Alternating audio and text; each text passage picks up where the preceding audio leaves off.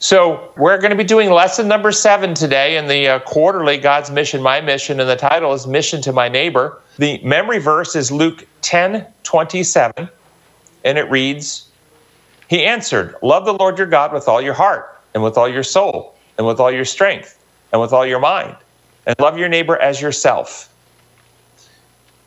We have heard this text many times, and we are to love our neighbor but the standard in this text is as we love ourselves.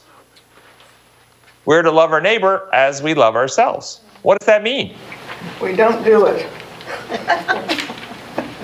we don't.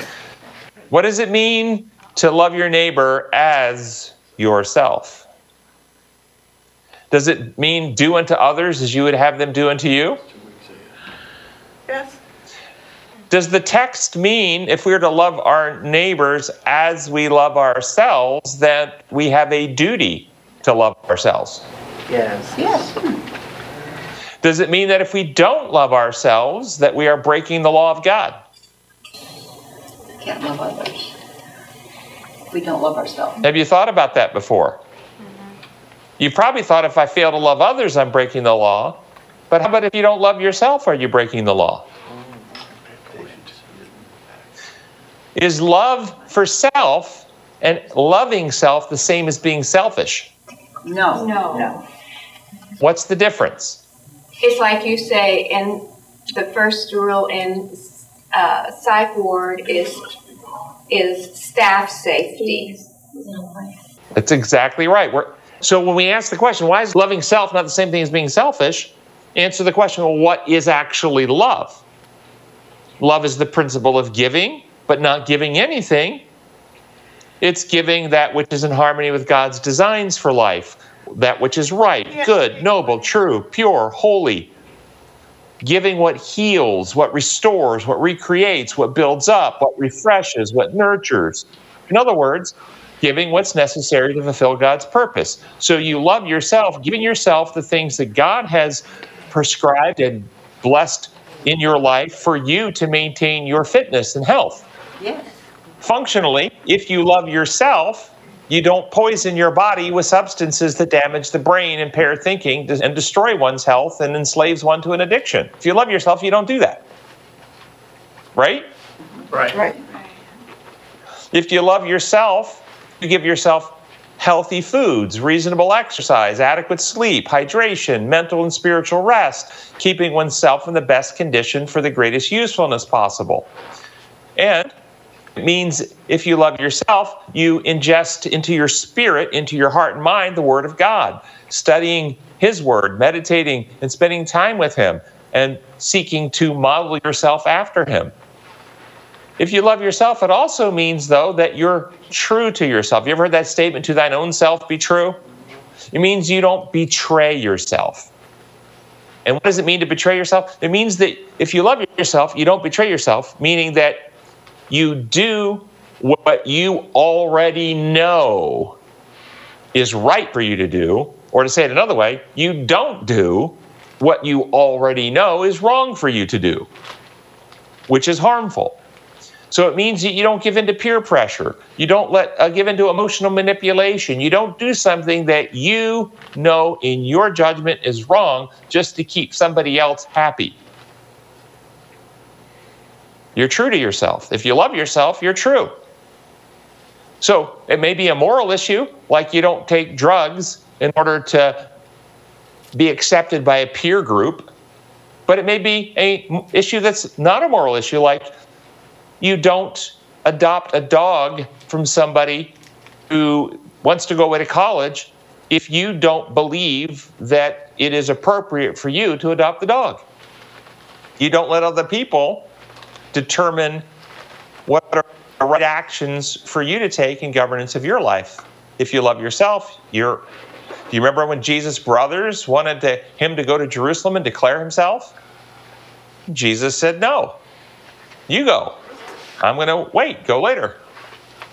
So, what does it mean to love others like others like this?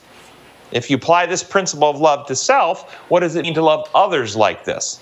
To be true to others. Allow them to make their own decisions. Yes, that's excellent. Yes.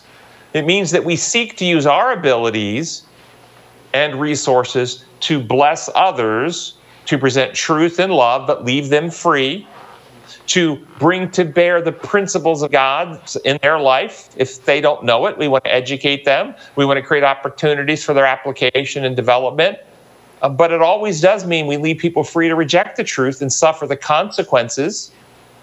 But we remain available to be gracious and bring healing interventions to bear when the consequences lead them to repentance and they want delivery from their choices.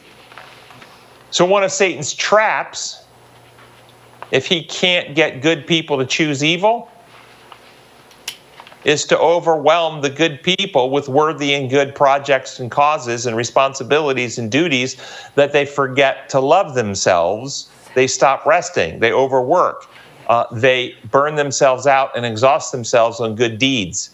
Thus, we are to live lives of love for God and others, but that requires that we love ourselves in a God designed way. And so, as, as was being said a moment ago, the first rule of caregiving whether a parent caring for a child or a nurse or doctor caring for a patient or a child caring for an elderly parent, the first rule is the health of the caregiver.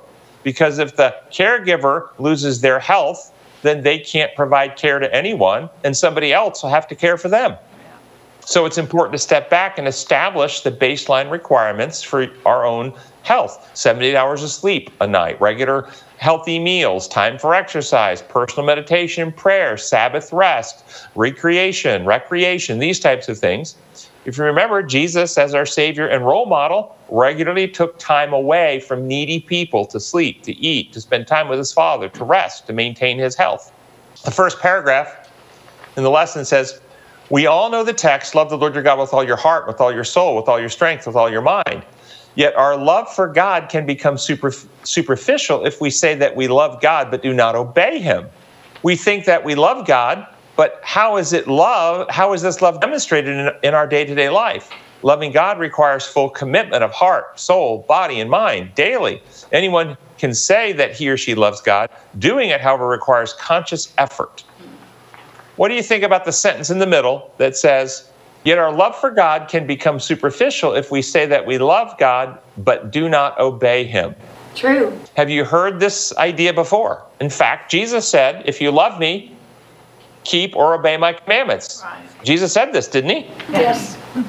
So this is a righteous idea. It's absolutely true. Yet, can this truth, this righteous idea, be twisted by the enemy in a way that people who have love in their heart for God and are seeking to obey become discouraged and ultimately reject God and leave because of their pursuit of obedience? Can it be twisted in a way that is actually not what God wants? Yes. I'm going to present something to you, and I want you to tell me if this scenario is something I'm just making up, a complete fantasy, make believe, never has happened, or it's so remote it basically really doesn't occur, or is what I'm going to describe to you something that you've actually seen uh, seen happen or heard of. And then, if so, I want you to identify what is the underlying reason this would happen like this. So here's the, here's the scenario: a young person goes to a Christian high school or college for the first time, and while there, they meet Christian friends who share Jesus with them, and the Holy Spirit moves on their heart and they experience the joy of salvation. They give their heart to Jesus and they're on fire with love for the Lord and they start telling everybody about Jesus and, and how much he means to them. And they're so so on fire with the Lord, they want to be baptized. So they go to the local church pastor and ask for baptism and share the joy in their heart and their love for Jesus. But the pastor, instead of celebrating their com- conversion and scheduling a baptism, asks them if, they, if they've accepted the 28 fundamental beliefs and whether they've begun to obey God's law. The young person looks confused and admits they haven't heard of the 28 fundamental beliefs. So the pastor goes on to tell them that if they love God, they will obey his commandments. And they and he shows them Jesus Jesus statement, if you love me, you will obey and keep my commandments. And then goes on to tell the young person that there are 28 fundamental beliefs that Jesus expects us to believe and obey. Well, the new convert certainly doesn't want to disappoint Jesus and disobey, so they agree to the baptismal classes and, and learn how to obey. And in the classes, they're told that before they can be baptized, they must absolutely, at a minimum, stop eating pork and shellfish and other unclean meats. But it would be much better if they actually became a vegetarian and give up cheese also. They must stop wearing jewelry. Wedding rings are, wedding rings are acceptable, but it would really be better not to even wear those. Uh, they must they must stop having the occasional glass of wine with dinner or beer with the ball game. They must absolutely stop their smoking habit, for God would not allow such a filthy habit to go through the cleansing waters of baptism. They must, as a minimum, stop paid employment from Friday sunset to Saturday sunset, unless, of course, they work for a, in the healthcare industry for a corporation that makes billions of dollars. But if they have their own private practice, then they must close their practice on the Sabbath hours. They are also given a, a, a, they are also given a list of traditional rules they must follow during Sabbath hours, like not eating at restaurants, unless, of course, they've got a prepaid voucher that they can use at the restaurant, and many other similar rules. They are told they must start paying a faithful tithe of 10% of their pre tax dollars to the local church and offerings on top of that. Then they're taught that sin is breaking any of these rules and, and even a, a whole longer list uh, and that God keeps an accurate record with an angel following them to write down every mistake they've ever made, and that because God's love, Jesus died to pay that penalty. And if they confess their sins and ask the payment, then God's then Jesus' blood will be applied to their account. But if they have a sin that they've forgotten to, to, confess, they better confess it quickly because if they commit sin and get hit by a car before they confess it, it will remain on the book, and God will one day have to kill them for that sin. After weeks of working hard to obey, of going to indoctrination classes to be told what to think, of being scared out of their love and into a fearful obedience, they are finally baptized. But the joy, the love, the passion for Jesus, the light has gone out. Instead, they live a fear in fear of making a mistake, of doing the doing not doing things right, of forgetting something that could be a disobedience and getting them in trouble with God and they either live a miserable, joyous, legalistic Christianity or they leave the church. Now, is this scenario that I've described complete fantasy, make believe? It's so remote, it really maybe have only happened ever to one or two people in the world? Or has stuff like this happened that you know about? None of it has anything to do with salvation. But but but but has does this scenario describe something that has never happened or happens? All the time. It's still happening. Yes. Yes. And so the question then, if this happens, what is the root problem? Why would a, a, young person or any person who've come to know Jesus, filled their hearts with love, are passionate to tell about salvation, why, why would something like this happen to them if they went to a church to be baptized? And I'm not saying every church would do this, but if any church or pastor would do this, why would it happen? That's what they believe. behavior. They want to control the people by fear. They don't. But what is the what is the the underlying root problem that causes this to happen? They don't know God. They don't know God. And what's the underlying reason they don't know? Because they claim to have a belief in God. They have a whole religious system built on it. They have the Bible that they teach. They have a 28 fundamental belief system, all supported by Scripture. They have doctoral degrees in studying theos, which is studying God. So, they, but you, so, so why don't they know him if they have all this data and all this research and all this energy putting in? They have the wrong law lens. There you go. This is the bottom line. The single root cause. They believe God's law works like Roman law. And therefore, because of that, God is required to use power and punishment. And we have to know what the right rules are and we have to obey the right rules. And it's all mechanical, legalistic, arbitrary. It's really dysfunctional. So, what does that actually mean, the truth then? To actually obey what Jesus meant. If you love me, you'll keep my commandments, or you obey my. What's the what's genuine obedience? It's not this other thing I just walked through. Well, the context of that verse is that love one another as I have loved you. And the Father's in me and I in you. And, and it says, so obey. My command that I give you is this, that you love one another. Okay, so it is a principle of love. And in other places in the Bible, there's this idea of obedience. What's this idea of obedience? And I like, like where you're going. What you said is exactly right. But can we unpack that? It means having a heart desire. Have it in your heart, a longing, a desire to listen to God, to understand, to follow, to fulfill, to please Him, to go where He leads, to go away from where He doesn't want you to go. A trust and love for Him, love of the Lord your God, and longing to be in positive re- relationship and connection with Him, to understand and know Him, and to fulfill His purpose. It's like a child who eagerly wants to please mommy and daddy. Now consider this a child, a mom or dad's out weeding in their garden, behind them walks up their three year old child and the three year old sees mommy and daddy pulling up plants and walks up to a tomato plant and pulls it out of the ground and smiles and goes, Help daddy? now, is, is this child doing this? Is this child a rebellious and disobedient child? No. But how is their performance? Mm-hmm. They pulled up a tomato plant, not a weed. Alternatively, you send a 14 year old son out to weed in the garden and they pull only weeds, but the whole time cursing you under their breath because they can't play on their game station. Which child, the three year old pulling up the tomato plant or the 14 year old pulling only weeds, which is the obedient child? Which is the one whose heart is right with the parent? The baby. Three-year-old. So, biblical obedience is having a heart aligned with God, wanting with all of your ability to do what will please God and fulfill His purposes in your life. It- biblical obedience is not actually how well you perform the task,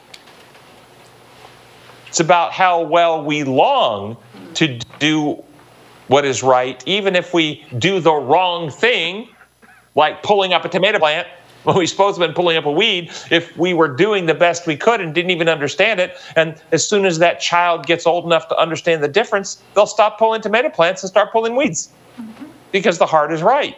That's the easy part to fix. The harder part to fix is to get the child who's pulling weeds to stop being angry and bitter. That's why the Bible says, man looks on the outward appearance, but the Lord looks on The heart. The heart. Man looks at the behaviors. How well can you perform a task? God looks at how much you love in your heart and desire to perform it well. Sunday's lesson, it says in the first paragraph, Who are we? Why are we here? What happens when we die? What is our ultimate fate? These are, in many ways, the most important questions mortal beings, beings who know that they are mortal, oysters and chickens are, are too, but they don't know it, can ask. And in the Gospel of Luke, someone comes to Jesus with what is, in fact, a most crucial question, the most crucial question of all. And I thought, well, these are some interesting questions. How would you answer them? Who are we? How would you answer that? Human beings. We are, Human beings, okay. And what, what does that mean? Who human beings are? we are God's creation. Yeah. We are God's creation, but so is a chicken. Know him. Get to know him. Um, cre- creative life. Who are we? We are human beings. Yes? Created in the Intelligent creatures Yeah. created. In the image His of God. In God's image. There you go. Created in the image of God to be living repositories of God's living law of love, His character, His methods, the primary operating code upon which God Himself functions, we are to function upon. And we have been given godlike abilities the ability to procreate beings in our image, dominion to govern the planet. Adam was given dominion to govern the planet. Human beings, intelligence, self determination, capacity for reasoning, thinking, and choosing and acting. We are created to be God's offspring, God's children, His special creation. That's who we are. Why are we here? Why do we exist at all?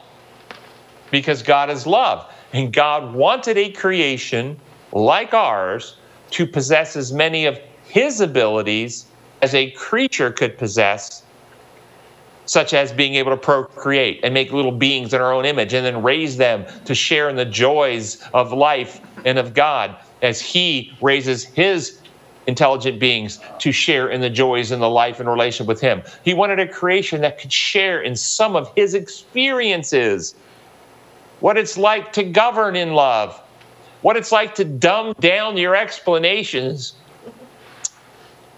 to your small children, or what it's like to love beings you can't even explain things to because they can't comprehend it, like your dog or your cat. If God created this earth to have friends, friends, people, does that mean there's no other creation out there like us? So there are there's no other creation out there like us. That's correct. Eh, eh, with all of these abilities, angels have intelligence, angels can love, angels can reason, angels can be self-determining, but angels are, as far as I know, cannot procreate beings in their image. They were never given a dominion to govern. They weren't given a whole a whole order of creation beneath them for them to govern as God governs the universe. So, and if Adam and Eve would have remained loyal, they would have had children in a world without sin. And they would have governed this whole planet. And they would have interacted with their children differently than the other creatures on this planet. God and human beings would have had grown, grown in fellowship, intimacy, shared their parenting experiences with each other. Have you considered that? But we're here in a circumstance now that exists on this earth because evil, because Satan, because he was jealous of Jesus, and he began lying about God in heaven and lied about God to Adam and Eve. And those lies were believed by Adam and Eve. The circle of love and trust was broken. They became filled with fear and self centeredness, and they had children in their image, born in sin, conceived in iniquity, born dead in trespass and sin, born with a terminal condition. That's all of us. But God loved us too much to let us die, so he sent Jesus to take up our terminal condition, to cure it, to eradicate from humanity the death causing principle and restore humanity back to God and the, and the life causing principle. And through that trust, we partake in the victory of Christ. The Holy Spirit indwells us. It's no longer I that live, but Christ lives in me. We are reborn with new motives, motives that are in harmony with God's kingdom. So, what happens when we die? What we call death, not the second death at the end of time. What happens? We, we sleep. We rest in the grave. Sleep until Jesus comes again. Resurrection. Sleep. The hardware, body, turns to dust. the, the breath of life, energy, returns to God who gave it. And the soul, the psyche, the individuality, the software is stored safe with Jesus in heaven on the heavenly servers known as the Lamb's Book of Life, waiting for download at the, at the resurrection of the righteous, where individuality is downloaded into upgraded hardware and we live again. Mm, Amen. Amen. And what is our ultimate fate? Our ultimate future. It depends on whether you've accepted the remedy to the terminal condition with which we were all born. For those who have partaken of the remedy provided by Jesus, their ultimate future or fate is eternal life. For those who reject the remedy, their ultimate fate is non existence. Fate is non existence. Now, these are my answers to these big, heavy questions. Are my answers the same answers that the godless world is giving? No. No. And what is the result of people answering those questions with what the world tells them? What happens to a person if they believe that they are only a biological accident, the latest evolutionary change brought about by random forces, that they have there is no creator, that they have no purpose, there is no future, and that the principle of survival of the fittest is really what drives adaptation and development, and, and the strong should really continue to exploit the weak for the benefit of the whole race. They live in the This is what the world is telling people. Is it any wonder that the world is going into chaos? The godless philosophy, let me tell you, is demonic. It is a hopeless, discouraging worldview that increases fear, despondency, uh, and people seek to avoid this demoralizing experience by turning to all forms of distraction and entertainment alcohol, drugs, gaming, movie, venture seeking, all, all purposeless simply to divert their minds away into momentary pleasures to a from their purposeless and hopeless future. or they seek to dominate control uh, by ge- uh, taking more money, more power to themselves, and making themselves feel empowered or better. Monday's lesson, third paragraph says Sometimes we want answers, but we do not put the work or put in the work ourselves to find them. Jesus said, "What is written in the law? How do you read it?" Jesus pointed to the very to a very important aspect of learning. Instead of only listening to what others have to tell us, we need to read the scripture, the word of God for ourselves. Amen. The answers already are there, and the Holy Spirit works on our hearts to impress upon us what we need to do. this is a, a very important truth mm-hmm. that all strength, all learning is a result of personal effort, exertion, and application. Mm-hmm. But often people who want answers, rather than studying for themselves, seek to ask, ask an expert to tell them the answer. Now, let's, let's, let's, let's, let's unpack this. There's certainly a place for teachers, parents, professors, and instructors to instruct or teach the facts, the basic principles, the methods, the protocols, what is actually reality. For without someone to tell us the basics, we wouldn't have anything upon which to problem solve upon. The child wouldn't know the sky is blue or the grass is green if they weren't told. Each one of us needs to be taught some basic facts, design laws, what reality is. But teaching those things is not the same thing is not the same thing as as applying those facts to problem solving problems. And each person must study out and know that the truth is the truth for itself. For instance, there's a difference between knowing the right answer and knowing why it's the right answer. A child, if you ask your child, if our child comes home and says, Mommy, guess what? You go, What? Two plus two is four. And you say to the child, How do you know that? And they say, Because the teacher said so. That's not good. Now they've got the right answer, but they still don't know how to solve problems or math problems. And life is a series of problems to be solved. And we need to teach the basic principles or rules, if you will, the like mathematical rules, the basic principles of how reality works. But then people have to begin applying them and evaluating the answers and coming to conclusions. And because God's laws are constant, when you understand them, you can apply His laws to your decision making and evaluate the outcomes, and you become better at problem solving. But if your approach is, well, I trust someone else who's got a degree in mathematics to tell me the answer. So let's think about this. And this happens a lot in churches. Well, uh, my professor, my pastor, my, my, my theology professor, they've got a degree. I trust them to tell me what the Bible means. In relationships, can one, can one person tell you about another person? Yeah. Yes, they can. Can one person know another person for you? No.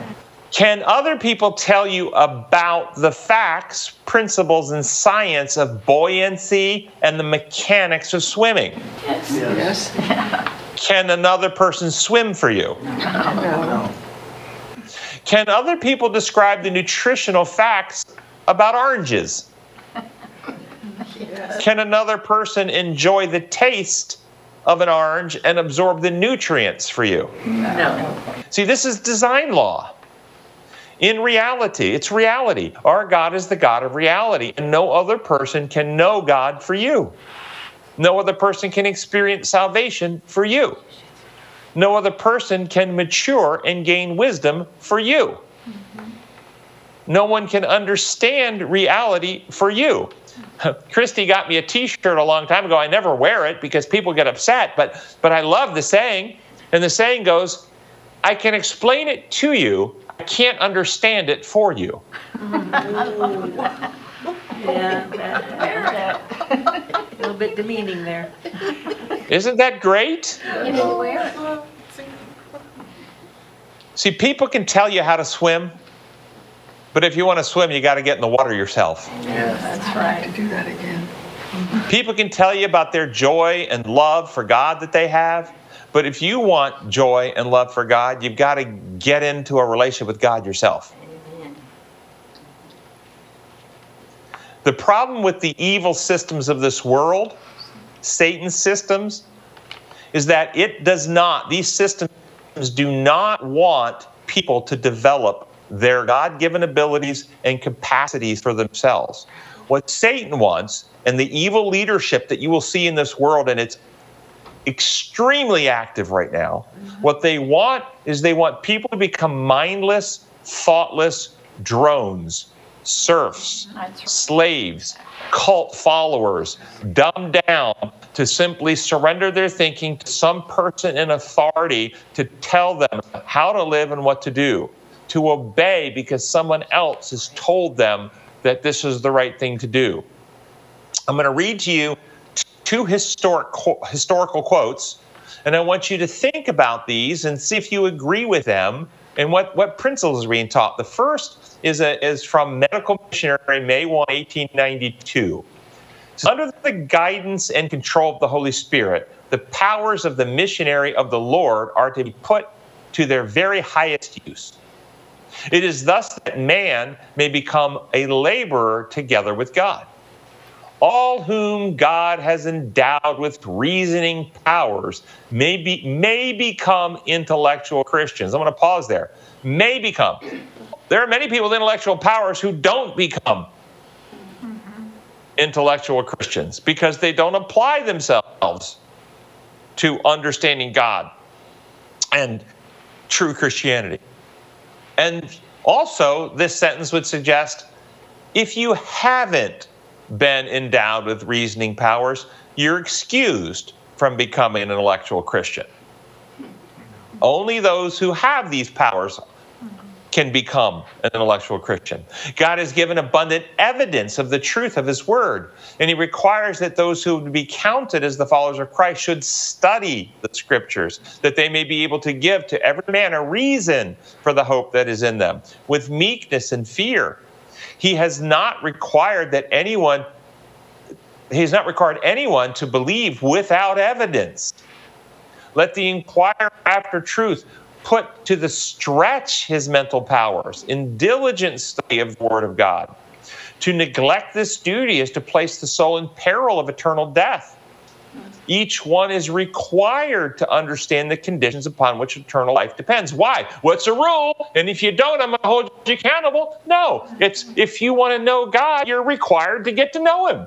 No one else can know Him for you. If you want to know how to swim, you're required to get in the water. No one else can swim for you. It's required because it's an actual experience that you have to participate in for it to be yours. No one else can taste an orange for you. If you want to know what an orange tastes like, you've got to taste it. No one else can do it. It's a requirement. This is what this means. It's reality.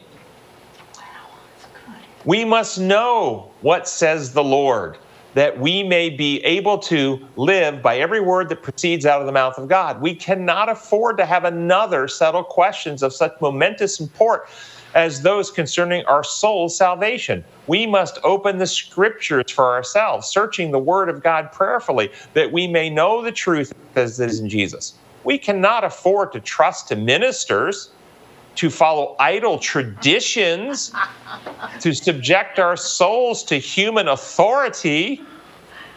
But we must know for ourselves what God has said. We are to be laborers together with God, and we must know, we must be determined to know what are the conditions upon which we may become heirs to salvation. If we neglect this important duty, we shall die in our sins. How much of religion in which you were raised taught you to engage and think and reason and learn and understand for yourself versus indoctrinated you into a system of beliefs, knowing the right ones with a series of proof texts? That's how, that's, you know, I was taught a lot of that th- uh, stuff. But, but when I would ask questions as to the reasons why and how it worked, and I saw contradictions and things that didn't make sense, there was not a reasoning out there was an authoritarian command. Well, the Bible said it. And if you have faith, you believe it because that's all there is to it.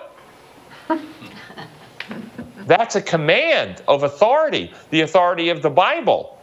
or the authority of the church or the authority of the red leather books or whatever else.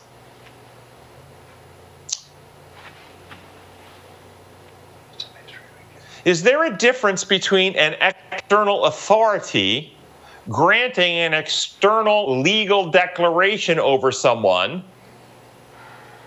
like, I declare you're legally pardoned of all of your crimes? That's one thing. Is that, is, is that different from someone experiencing a change in the internal operations of their heart?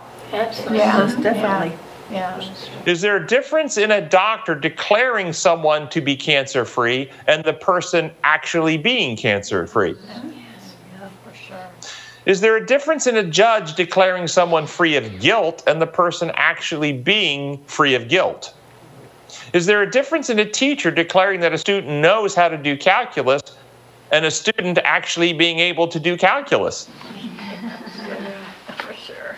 Okay, understand penal legal theologies are all about God declaring something to be so that isn't so. They, they actually say it in their own publication. He declares you to be righteous even though you're unrighteous.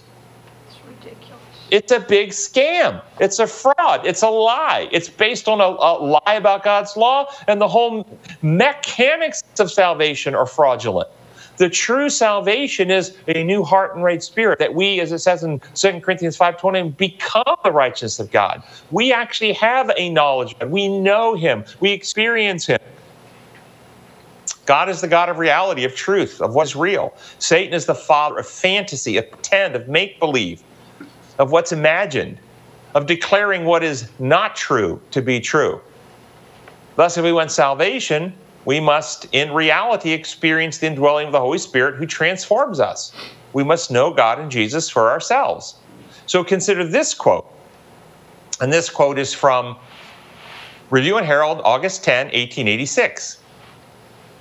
If we get the wisdom of man before us as the wisdom of God, we are led astray by the foolishness of man's wisdom. Pause. That's saying if you actually believe the human way of thinking and the and the human way of of determining right and wrong and what's wise, if you actually think that's how God does things and accept that as God's way, you're being a fool. and what is the wisdom of man? Foolish. But, but what is it? What does the world tell you, humankind tell you, determines right and wrong in justice? Justice is holding people accountable. We have imposed laws that we must police, and justice is punishing crime and inflicting punishment. That we can have an orderly society by exerting more might, more power, more force. And then they go on to say, This is God's government. He is ultimately the most powerful, and His laws are always the right ones. And eventually, He's going to hold people accountable, and He's going to kill people in the end for their disobedience unless they accept His payment. And, and authority comes with this imposed law view. Authority comes from the one with the most power, and therefore we are to surrender our thinking to the one in charge. And we're supposed to follow rules because the rules say so. And that doesn't matter whether it's the pastor, pope, priest, rabbi, cleric, doctor, governor, president, head of the CDC. If the person in charge says to do it, you should obey. If we get the wisdom of man before us as the wisdom of God, we are led astray by the foolishness of man's wisdom. Here is the great danger of many they have not an experience for themselves. Mm-hmm. They believe what they're told. They have not examined and tested things for themselves and come up to their own conclusions and have comprehension of the, of the true principles of things based on objective reality. Continuing on. They have not been in the habit of prayerfully considering for themselves with unprejudiced, unbiased judgment questions and subjects that are anew, which are liable to arise. They don't examine the questions, the issues, the facts, the testable laws, the merits of the case, the evidence, uh, principles of God. No. They answer questions through biases and assumptions and prejudices of what they have been previously taught through tradition of the church or society and through the imposed law lie. Continuing on, they wait to see what others will think. If they dissent, that is all that is needed. The evidence in their own minds then is positive that it is all of no account whatever. See these group? They surrender their thinking to others. They replace objective truth and facts with opinions of the scholar, of the theologian, of the pastor, of the subject matter expert, rather than examining for themselves and prayerfully coming to their own conclusion. Now, notice this. This case is, this class is not small. But although their numbers are large, it does not change the fact that they are weak minded through long yielding to the enemy, inexperienced, and will always be as sickly as babes, walking by others' light, living on others' experience, feeling as others feel, acting as others act. They act as though they had not an individuality. Their identity is submerged in others. They are mere shadows of others whom they think are right. Having spent their lives surrendering their thinking to others, allowing others to tell them the answers, they don't know how to problem solve. They don't know how to differentiate objective facts from claims, opinions, and proclamations. They don't know the design laws of God they know the rules, and the rules say you're supposed to do this. And they don't want to get in trouble, and they want to be obedient. And so they listen to the people in charge. And they know what they've been told. They know the doctrines, they know the 28 fundamentals. They know what the media tells them. But they don't have a clue for themselves how to think through a problem to determine what's right or wrong. No, notice what the author continues to say. These will all fail of everlasting life unless they become sensible of their wavering character and correct it. They will be unable to cope with the perils of the last days. They will possess no stamina to resist the devil, for they do not know that it is he. Someone must be at their side to inform them whether a foe, whether it is a foe approaching or a friend. They don't have ability to discern. The mature of those who develop by practice the ability to discern right from wrong. Hebrews 5:14. These people haven't practiced. They haven't thought. They haven't weighed evidences. They haven't applied themselves to life.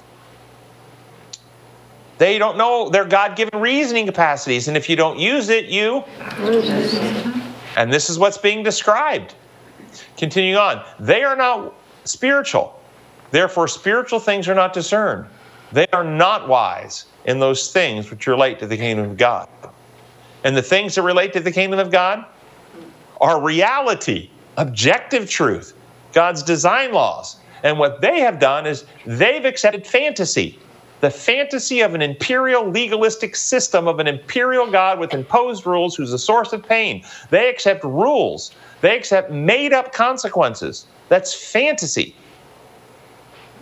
the belief in a future in which the Creator is actually the source of inflicted death rather than the source of life. That's fantasy.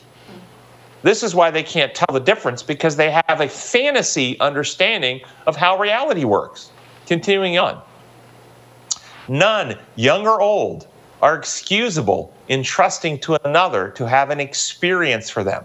Said the angel, Cursed be the man who trusts in man and makes flesh his arm a noble self reliance is needed in the Christian experience and warfare.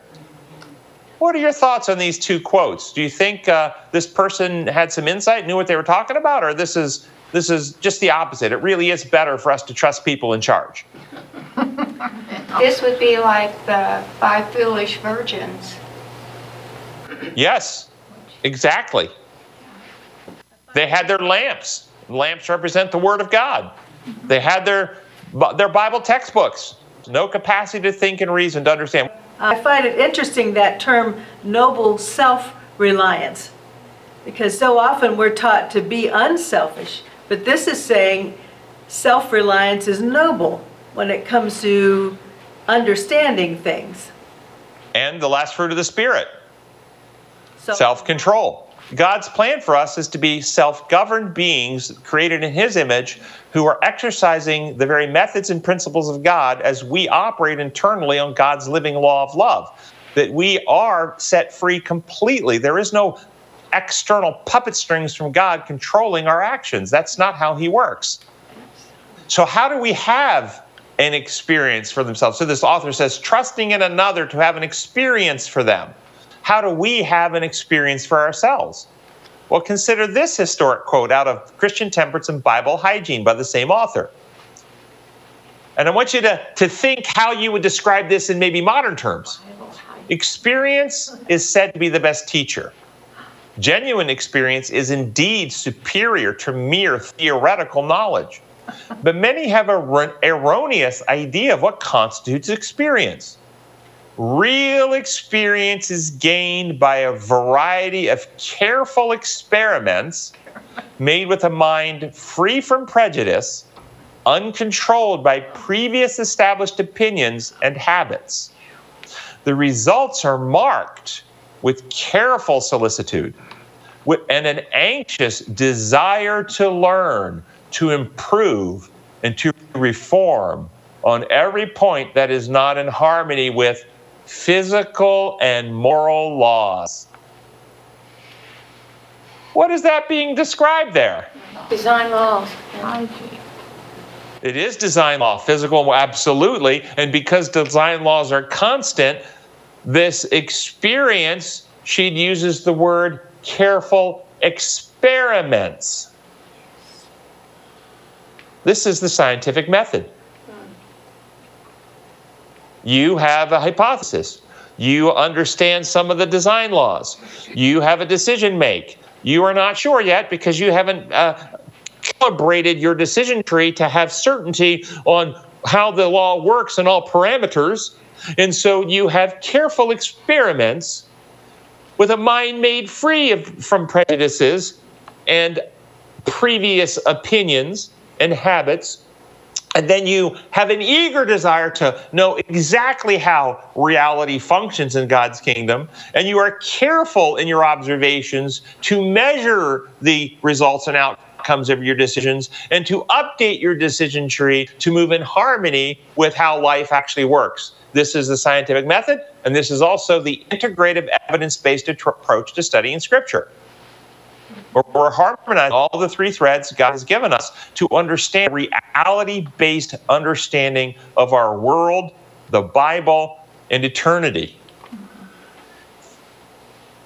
You see, God's laws are constant, they never change, they're very predictable. Think about the law of liberty you've heard me talk about before. You can only have love in an atmosphere of freedom. If you threaten to harm people who don't love you, you will actually destroy love and incite rebellion. And that is predictable. It happens every time.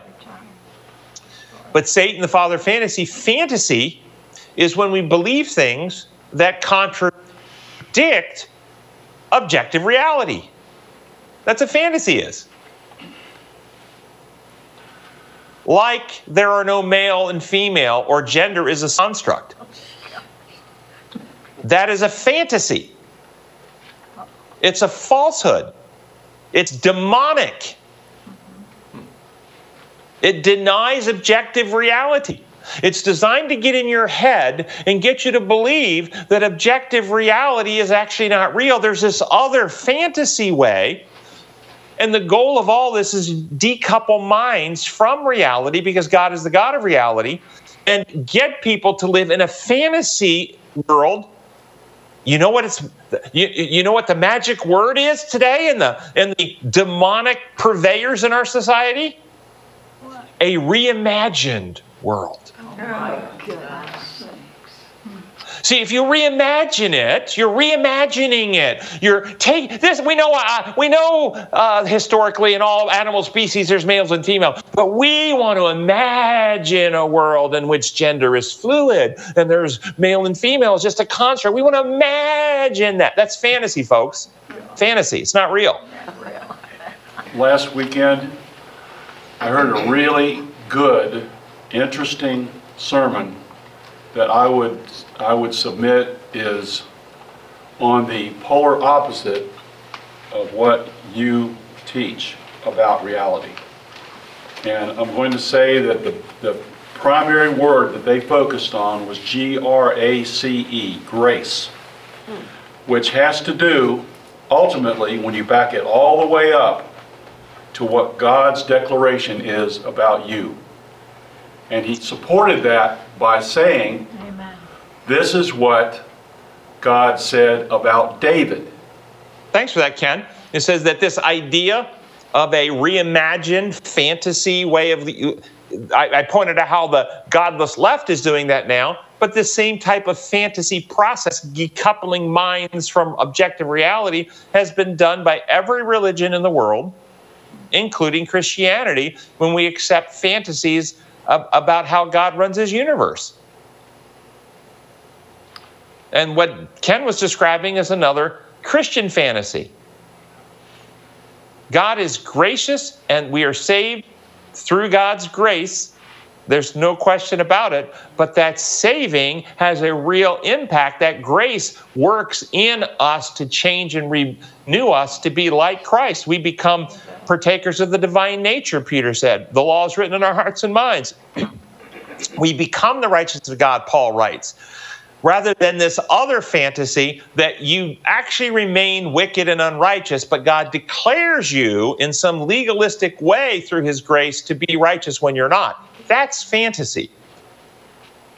Tuesday's lesson, second, uh, the first two paragraphs read The lawyer had asked the question, and he himself gave the answer Love the Lord your God with all your heart, and love your neighbors yourself.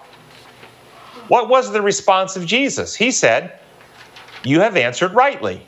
Jesus went on to challenge him to do something about it by saying, Do this and you will live. Is Jesus' instructions, do this and you will live, a rule we must keep in order to avoid getting into legal trouble and executed by the rule giving judge? Why did Jesus say that if you want to have eternal life, that you must love God and others? Why did he say that? I mean, that's the core of unselfishness, unselfish love. We are we are victims of selfishness. You're exactly right, but the question is, how is that connected to eternal life? It overcomes the mystery of iniquity. I'm smiling because the mystery of iniquity is a, a phrase, but but what does it mean? Know God, get to know Him. Because God is love. That's how. So what is the so the question is how is loving God and others connected to receiving eternal life? Is it well if you love God and others, you will get an attaboy and God will bless you with eternal life. You get a you get a gift, you get a reward, you get a you get a something.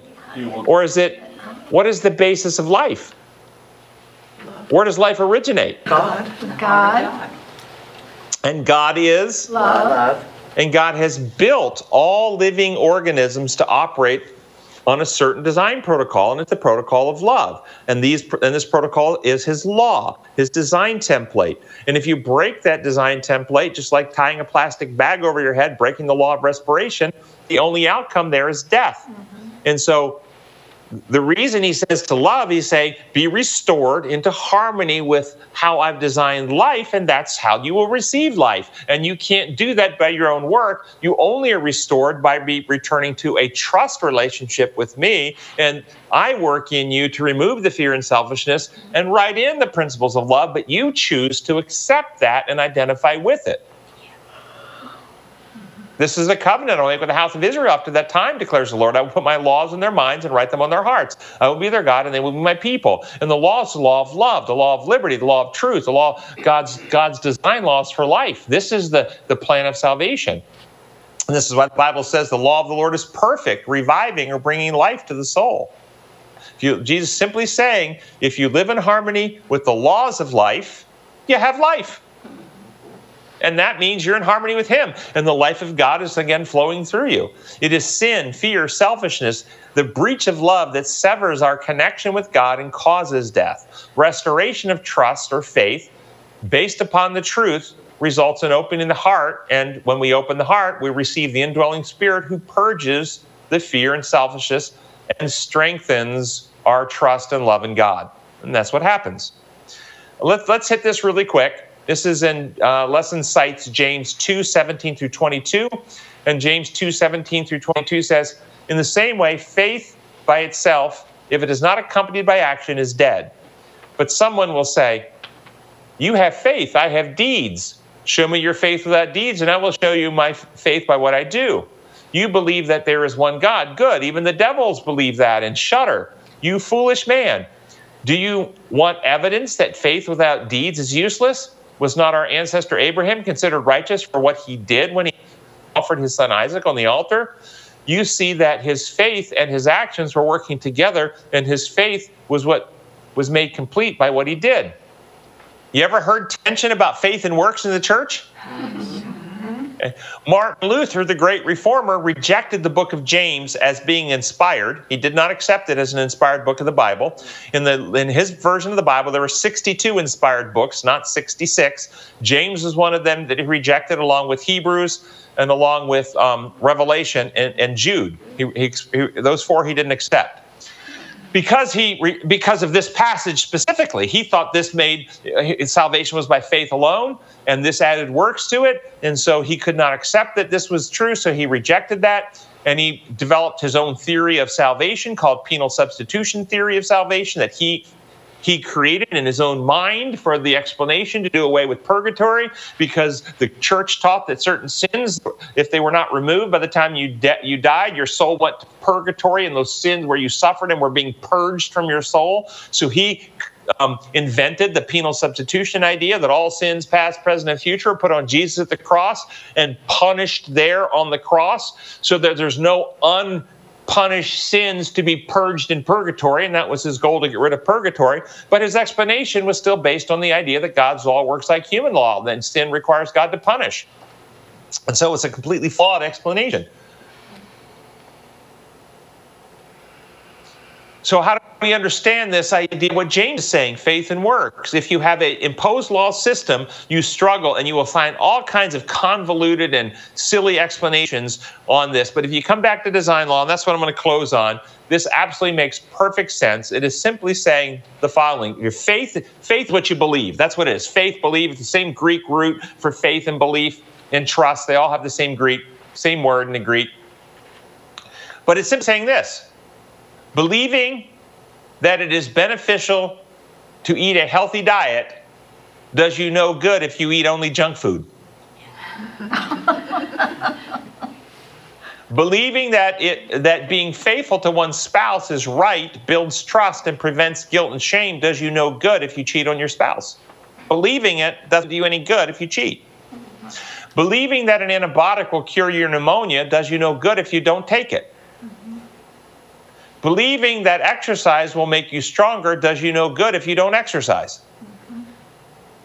Believing in Jesus and believing that salvation is through trust in Him does you no good if you don't actually trust Him and then follow in trust what He directs you to do. Mm-hmm.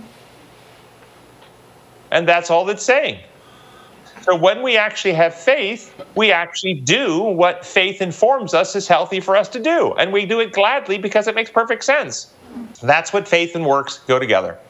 Our gracious Father in heaven, we thank you so much that you are the God of truth, the God of reality, the God who uh, love and who has created the universe to operate on these design principles of, of beautiful love, truth, freedom. We ask that your, your spirit will be poured out solidify in our hearts and minds your living law, that we can be the living repositories of your character, your kingdom here on this earth, lights at this time in history, that others will see your beauty and be drawn to you, that the world will be lighted and you will come soon. We pray in your holy name. Amen. Amen.